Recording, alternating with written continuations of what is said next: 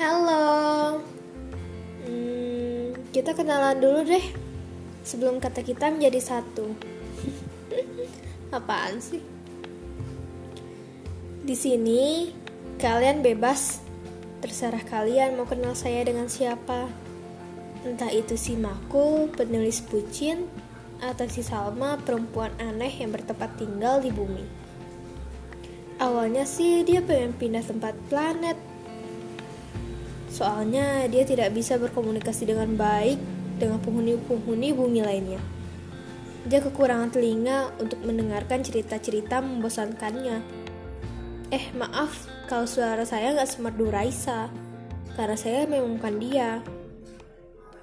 Intinya, semoga kalian nggak bosan dengan suara saya yang nggak punya nada merdu ini. Nyantuk ya? Nggak apa-apa lah.